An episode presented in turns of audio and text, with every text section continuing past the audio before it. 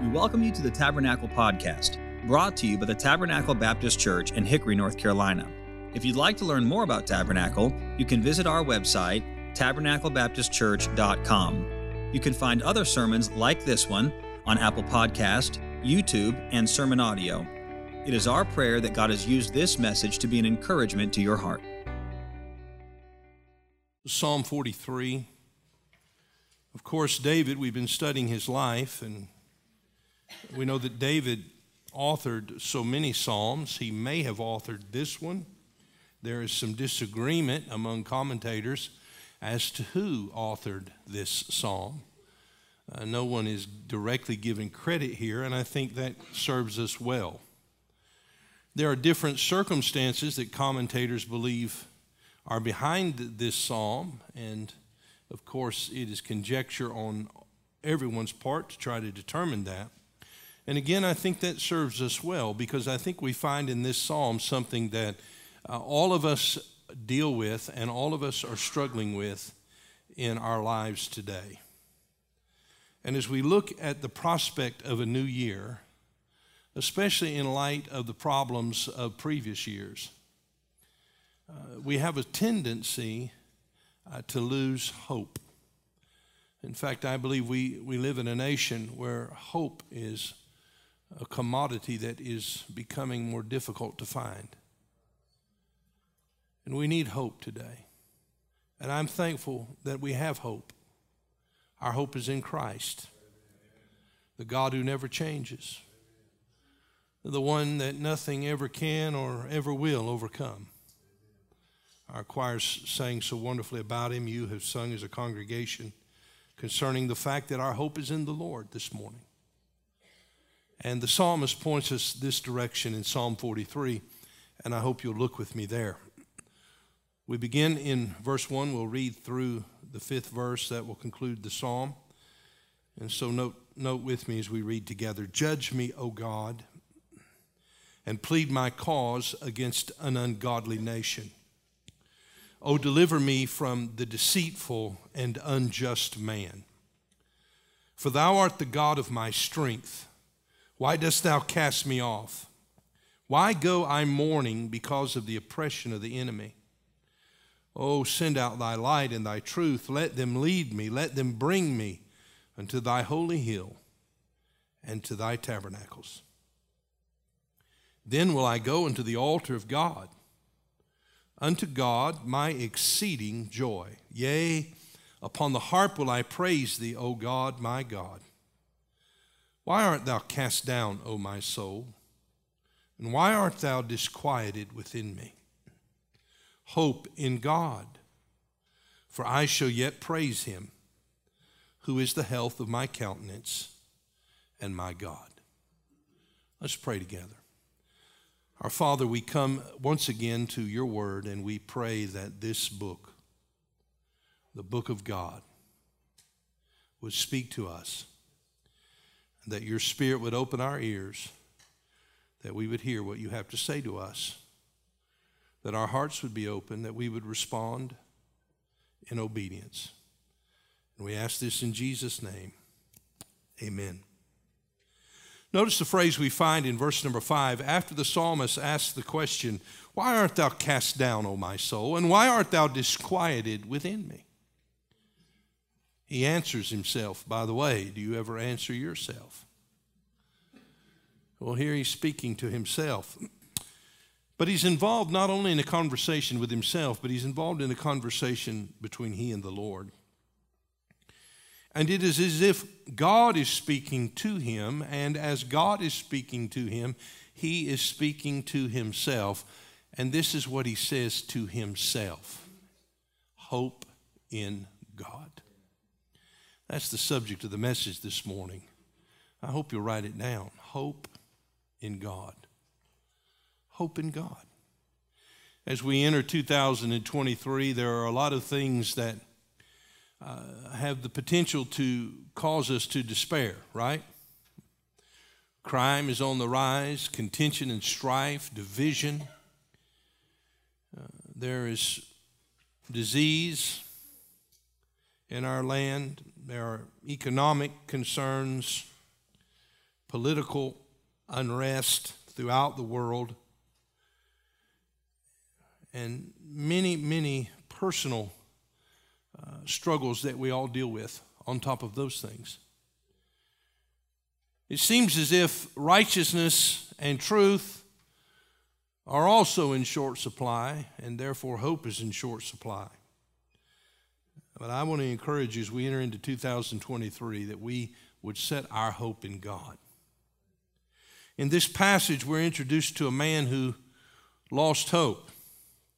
And throughout the majority of the psalm, we're going to hear the groanings of the one who has fallen into the pit of despair. Have you ever been there, by the way? We hear his pitiful cries for deliverance, and then finally, we hear a proclamation of faith coming from a man with renewed hope. Just in five short verses. But how did he move from the pit of despair to the peak of deliverance? That's the question. How did he get there? Well, the truth is, as we look at what happens, his circumstances don't really change.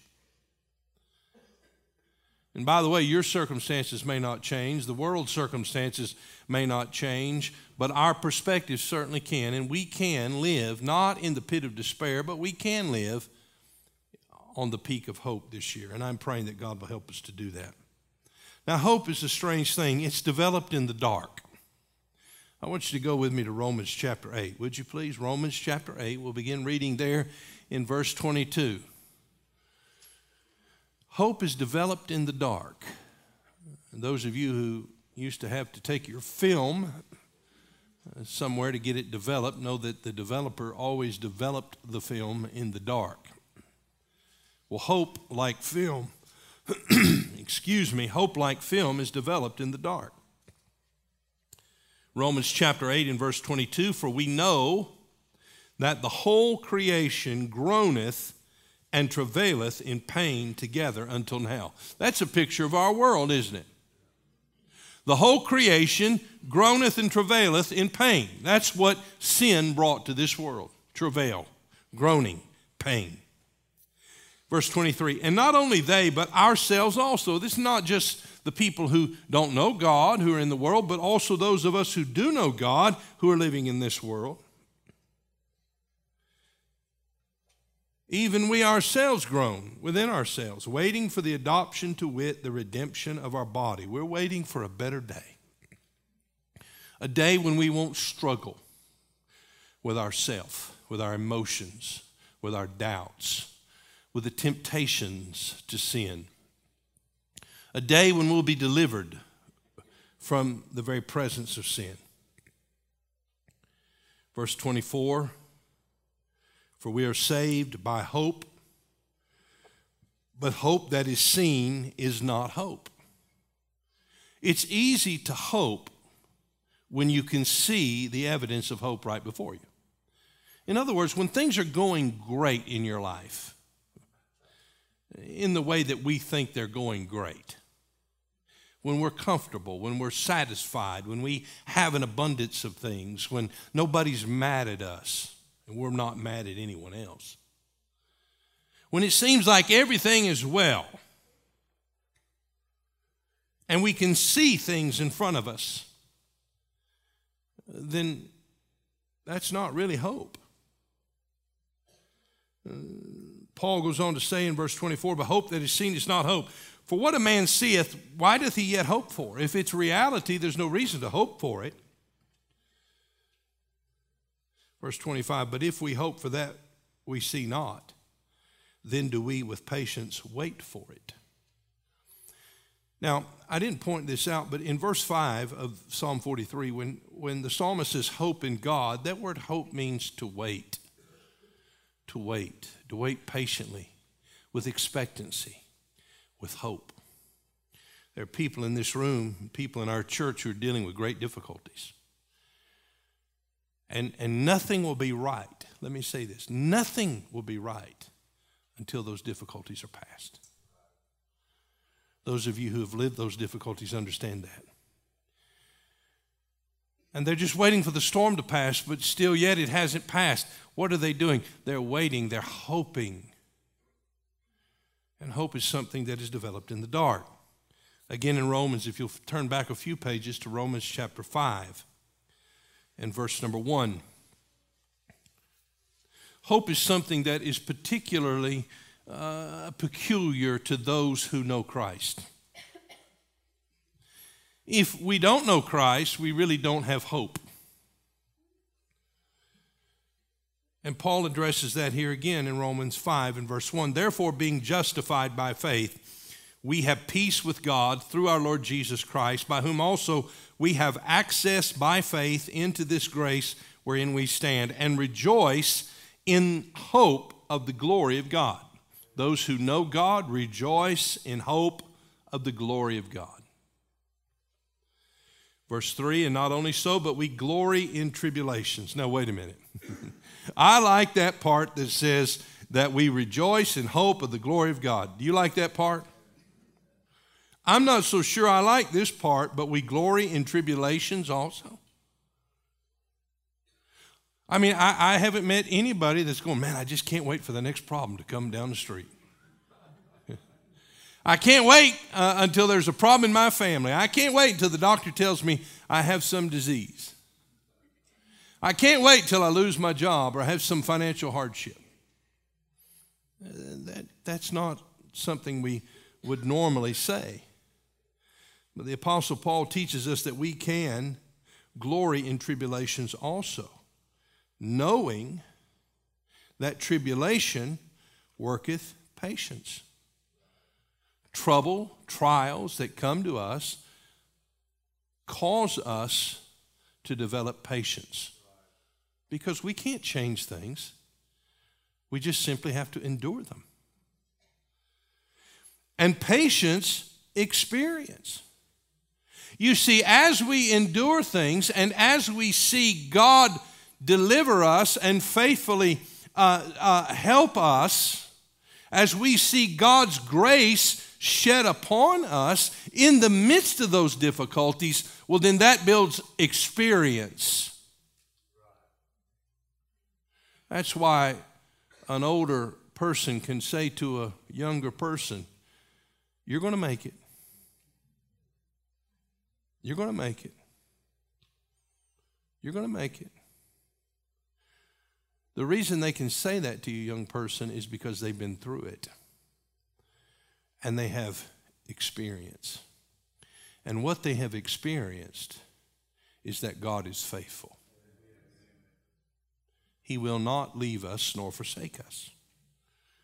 Patience, experience, experience, hope.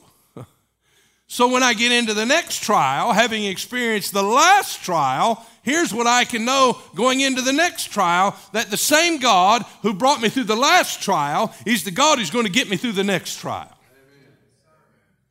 And that's hope. And man, how I need hope. And oh, how you need hope today. And hope maketh not ashamed. In other words, hope gives us confidence. Gives us confidence. We don't have to walk around wringing our fists, worried about what, what's going to happen, chewing off our fingernails, down in the mully grubs. We don't have to live that way. We can be confident in the promises of God. Hope maketh not ashamed. Why? Because the love of God is shed abroad in our hearts by the Holy Ghost, which is given unto us. In the midst of the difficulties, here's what we can know we can know that God loves us, and we can know that God is faithful, and that God is going to take care of us. So we find a man in Psalm 43 who's losing hope. And while he's losing hope, he's crying out for help. And he finds that help and he experiences a renewal of his hope. So, what lessons does he teach us? Well, first of all, we see him in the pit of despair. The pit of despair. Again, in verse number five, we hear his question that he asks himself Why art thou cast down, O my soul? And why art thou disquieted within me? What's the problem? Why are you in despair? He asks himself. Well, if we note the entire psalm, we're going to find out why he was there. Why was he cast down? Why had he, uh, how had he uh, sunk down to the depths of despair? Well, first of all, we see that he is distressed. He's distressed. To be distressed means to be pressed, to be squeezed in. Do you ever feel that way in this world of pressure and trial and stress? Verse 1 Judge me, O God, and plead my cause against an ungodly nation. O deliver me from the deceitful and unjust man. We find this man is living in a, in a hostile world. He's living in a land where his faith is under attack. He is distressed on a daily basis as he lives among the ungodly, and he is assailed by deceitful and unjust men. Well, we can relate to that, can't we? Our leaders are, are totally, not in every case, but as a rule, it seems that they're morally bankrupt. We don't trust anything they tell us. Lie after lie has been proven, yet those responsible to tell the public won't tell them. Why? Because they're complicit in the agenda. deceitful and unjust men. This world clamors for justice, but this world knows nothing of justice. Proverbs 28 and verse 5 Evil men understand not judgment. A wicked man, one who doesn't know God, can have no concept of what true justice is. And the psalmist is living in this world. And as he's surrounded by this group of people, he's distressed. He teaches us how to deal with it. He commits it to God. Verse 1 Judge me, O God, and plead my cause. It's as if he has nobody who will speak for him, nobody who will come to his defense. He's being lied about, he's being dealt with unfairly and unjustly. By the way, that's a really difficult place to be, isn't it? By the way, Jesus was there. 1 Peter chapter 2 and verse 21, uh, Peter writes and says, For even hereunto were ye called. We were called to this. Called to what? Called to living in a world where we would deal with the deceit and unjust acts of men. That's a part of your calling. He says, Even hereunto were ye called, because Christ also suffered for us, leaving us an example that ye should follow his steps, who did no sin, neither was guile found in his mouth, who when he was reviled, reviled not again, when he suffered, he threatened not but committed himself to him that judgeth righteously. What did he do in the midst of his suffering while they buffeted him, while they uh, spat upon him, while they hurled accusations against him, why, why, when they brought together false witnesses who, who, who made up uh, deceitful stories that wouldn't even agree with one another and yet be convicted because of that? What did he do? He gave it to God. That's hard to do, isn't it? Because the natural man wants to lash out. But when he was reviled, he reviled not again. The psalmist is distressed. Then we see the psalmist feels as if he has been deserted. Look at verse 2. For thou art the God of my strength. Why dost thou cast me off? Why go I mourning because of the oppression of the enemy? God, it's as if you have you've rejected me. It's as if you have forgotten me. I, I need somebody who will come to my defense, who will plead my cause, but it doesn't seem, it doesn't appear to me that you're around. Have you ever been there where it doesn't seem that God is near? Maybe you're there this morning. And you're wondering where God is. I want you to I want you to know he is right where he said he would always be. You may not feel that, but it really doesn't matter how you feel. All that matters is what he has said. And what did he say? I will never leave thee nor forsake thee. God has not forsaken us. We look at all that's going on in our world and we think, my word, how in the world has all this happened? And where is God? He's right where He said He would be. He has not forsaken us. As we grow older and our concerns about our security and our life and our finances increase, let me just say this to you God has not forsaken you.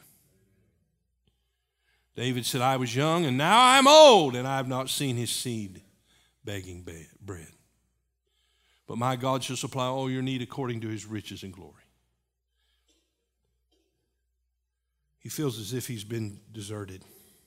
By the way, Jesus knew what that feeling was, did he not? Isaiah wrote about it in Isaiah 53. He is despised and rejected of men. Remember, John said he came into his own, and his own received him not. To think that the creator of this world, the one who gave us life, came to us and yet was rejected by us. You're talking about an insult. You talk about an offense. Our Maker was rejected by the creation that He made. A man of sorrows and acquainted with grief. Have you had sorrow? Have you had grief? Jesus had it. Jesus had grief. And what did we do? Did we run to help him? No, we hid as it were our faces from him. He was despised, and we esteemed him not. Surely he hath borne our griefs and carried our sorrows, yet we did esteem him stricken, smitten of God, and afflicted. Remember his cry from the cross in Mark chapter 15 My God, my God, why hast thou forsaken me? His disciples forsook him. His father forsook him in that moment because he who knew no sin was made to be sin for us. He knows what it feels like. He relates to us. He was in the pit of despair because he was distressed. He was in the pit of despair because he felt as if he had been deserted. He's in the pit of despair because he seemed to be wandering aimlessly through the darkness. Look in verse 3. Oh, send out thy light and thy truth, and let them lead me. Let them bring me unto thy holy hill and to thy tabernacles. What did he need? He needed light and he needed truth. What is it that we need? We need light. Where's the light? It's in Jesus. He is the light that lighteth every man that cometh into the world. We need to walk this year in His light. We need to walk this year in His truth. I am the way, the truth, and the life. No man cometh unto the Father but by me. If you want truth, there's one source for it it's Jesus. So let's fill our hearts and minds with truth, and our hope will be strengthened. This man is unable to find his way, and he needs light, he needs truth. He needs the fellowship and protection of God's presence. That's why he says, Let me bring them unto thy, uh, let them bring me unto thy holy hill and to thy tabernacles. I want to be in God's house. By the way, God's house is a good place to be in 2023. So make it your purpose to be here with God's people and hear the truth of God's word proclaimed. Well, the psalmist also seems here in verse 5 to be depressed. Why art thou cast down, O my soul? And why art thou disquieted within me? He's not settled, he's anxious, and he has sunk down. Why art thou cast down? Down into the depths of depression. And maybe you find yourself there this morning in the pit of despair. Well, I think it's good that we don't know exactly who wrote it and we don't know exactly all the details behind it because it really relates to all of us. There's a second lesson we learn, and that is through the prayer of the distressed. Though he is despairing and distressed, he can pray. And by the way, so can you. And I want you to note some things about this prayer. It's, it's recorded all through these verses, but his prayer was deeply personal. It wasn't some generic prayer, it was a very personal prayer. I think sometimes, I, I, I think this is true in my own life, our prayer life gets, it gets stagnant because it's almost rehearsed and recited. There's certain things we feel like we have to say. Can you imagine having a conversation with your wife that sounds exactly the same every day? Every single day, you say the same thing. Well, do you think God just wants us to plug in like a, you know, a tape recorder and just say the same thing day by day? Prayer is having a discourse, a discussion with God. I can talk to Him. You know, the songwriter said, He walks with me and He talks with me. Those two disciples, downcast on the road to Emmaus, what did they do? They talked with Jesus. I think it will help my prayer life in 2023 if I remember that prayer is an opportunity to talk to the Lord. And it's an opportunity for God to talk to me. Now, I'm the kind of person that's used to talking, and quite frankly, I talk too much. I get sick of hearing myself talk. But silence is a good thing for us. It really is. Because then we can hear God. Now we have to set some things aside, like our cell phones and our technology and our schedule, and get alone with God. And this is where the psalmist finds himself. He's in the pit of despair, and here we find the prayer of the distressed. His prayer is deeply personal. Now, we'll notice some things about this prayer. In it, uh, Spurgeon points out in the Treasury of David, he speaks of my cause. He, he calls these the, the five my's, M Y S, the five my's. My cause, my strength, my joy, my soul, and my God. He's talking about something that's deeply personal to him. And he prays to God concerning his personal needs. Now, he prayed, first of all, in verse 1, to the God who pleads. From the pit of despair, he prays to the God who pleads. Look at verse 1 Judge me, O God, and plead my cause. Come to my defense. These people are accusing me. They're lying about me. They're attacking me. I need a defender. Plead my cause. The God who pleads. I'm glad we have a, a, a God who pleads. Do you know we have an accuser, by the way? The devil, he's the accuser of the brethren. He accuses them day and night. He accused Job. Remember when the devil came before Job and God said, Have you considered, I mean, when the devil came before the Lord and the Lord said to the devil, Have you considered my servant Job? And Satan said, Does Job serve you for naught? In other words, wait a minute. No wonder Job serves you. You take such good care of him. But if you'll just, you know, cause his his business to falter. Let, let some difficulty come his way. Let me tell you what Job will do. He will forsake you. But Job didn't, did he? No. You see, the devil is always accusing us, but God, our, our Savior, is pleading for us. The Bible says that Jesus is our faithful high priest who ever liveth to make intercession for us. Where is he at this moment? At the right hand of the Father. And what is he doing? He's pleading for you and for me. Oh, there's old so and so again, the devil says. He's tripped up again, same old problem. And there's Jesus saying, Yes, but my righteousness is on his account. He belongs to the Father. He prayed to the God who delivers.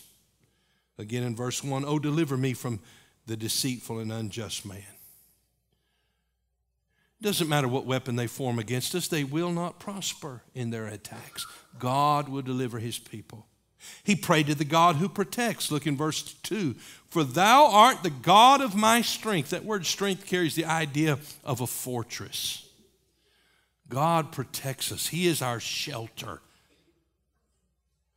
In verse 3, he prayed to the God who leads. Verse 3, he says, Oh, send out thy light and thy truth. Let them lead me. Let them bring me unto thy holy hill and to thy tabernacles. He needed direction for his life. Do you need direction in 2023? Wandering aimlessly in the darkness, not knowing what direction to turn, look to the Lord. Obey him So many people say, I wish I knew the will of God for my life. Look, the will of God is revealed. Now, there are certain things that are not revealed, but those things will only be revealed once you and I are willing to follow what has been revealed already in the Word. So follow what God has said.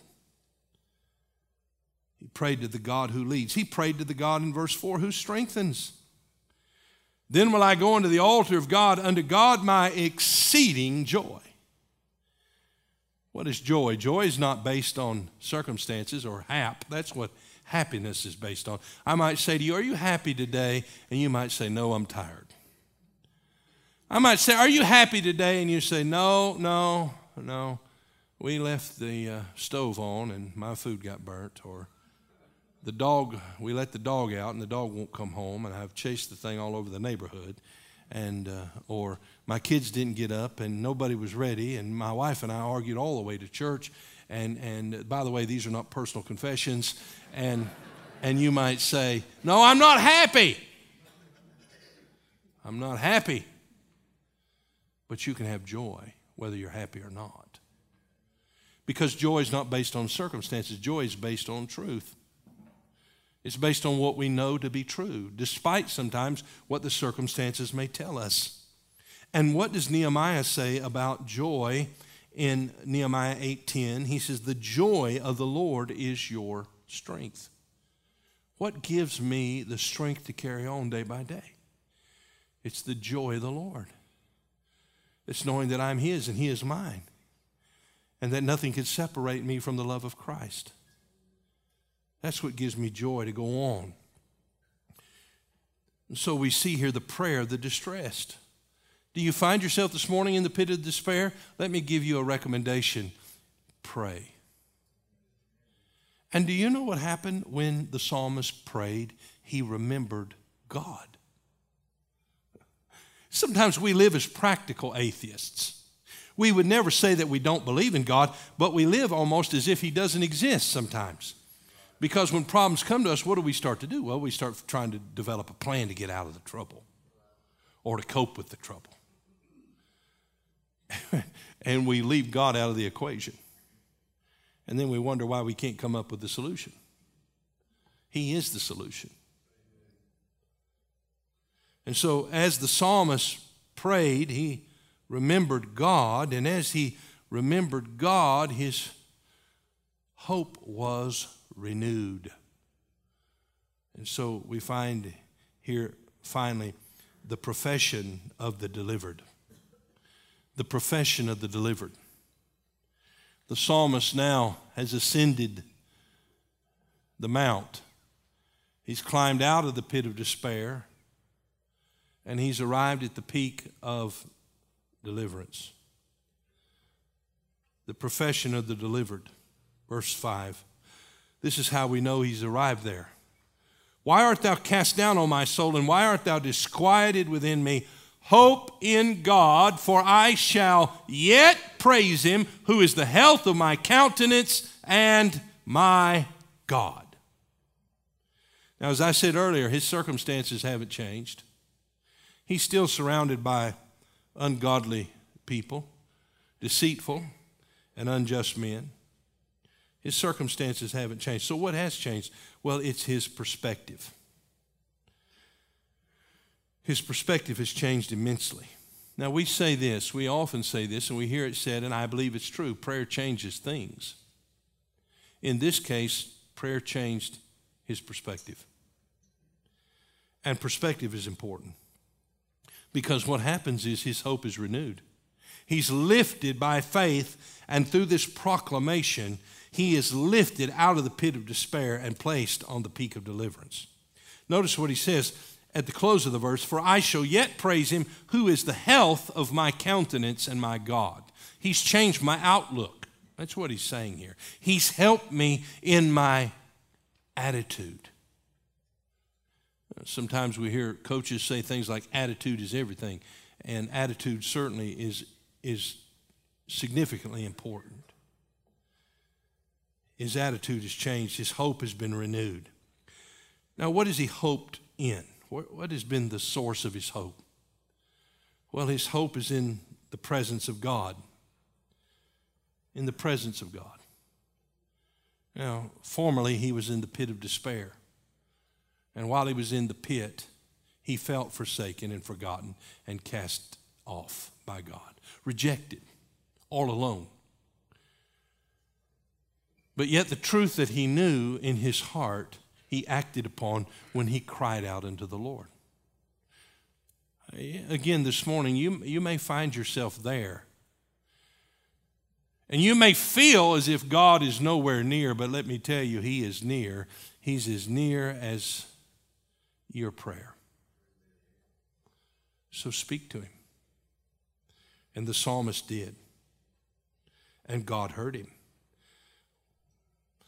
In the book of Jeremiah, we read these words Call unto me, and I will answer thee,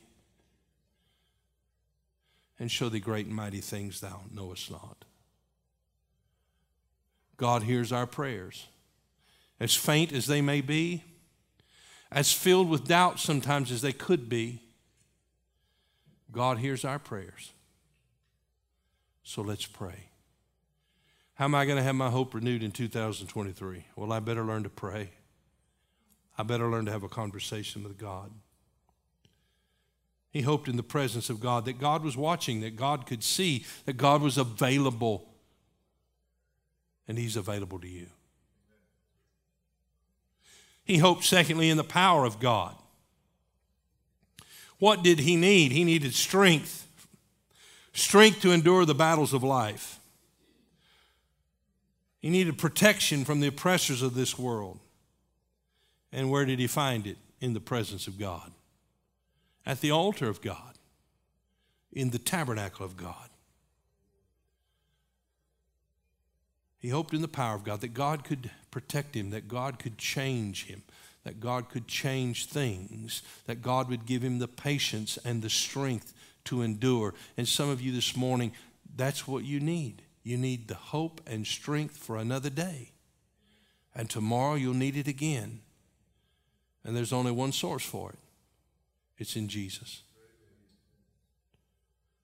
Well, he hoped in the presence of God, he hoped in the power of God, and then he hoped in the promises of God. For I shall yet praise him, who is the health of my countenance and my God. He said, Right now, I'm having a hard time, but I'm going to praise him. He's going to bring me through this. Hebrews chapter 6. We'll close here. Would you turn there with me? Hebrews chapter 6 and verse 13. The writer of the Hebrews is teaching us a lesson here concerning hope. And hope is built and based upon the promises of God. Now, oftentimes people make promises. They may be well intended. They make promises and, and are unable to perform them. God's promises will always be fulfilled. He cannot break a promise. He has the ability to perform everything He promises that He will perform. And His character and His nature requires that He does what He says. Hebrews chapter 6 and verse 13. For when God made promise to Abram, Abraham, because he could swear by no greater, he swore by himself saying, Surely blessing I will bless thee, and multiplying I will multiply thee. And so after he had, that's Abraham, patiently endured, he obtained the promise. 25 years after God told him, Go to a land, you and Sarah go to the land of Canaan, I'm going to give you a son. He was 75, she was 65. 25 years later, when all physical hope that they could have a child was long gone, God stepped in. You know, God specializes in those things. God specializes in doing the impossible. That's why the question came Is anything too hard for the Lord? The answer is no. And so he says in verse 16, and so after he had patiently endured, he obtained the promise. And when the promise came, he knew, he knew who had performed it. There was no doubt it was God.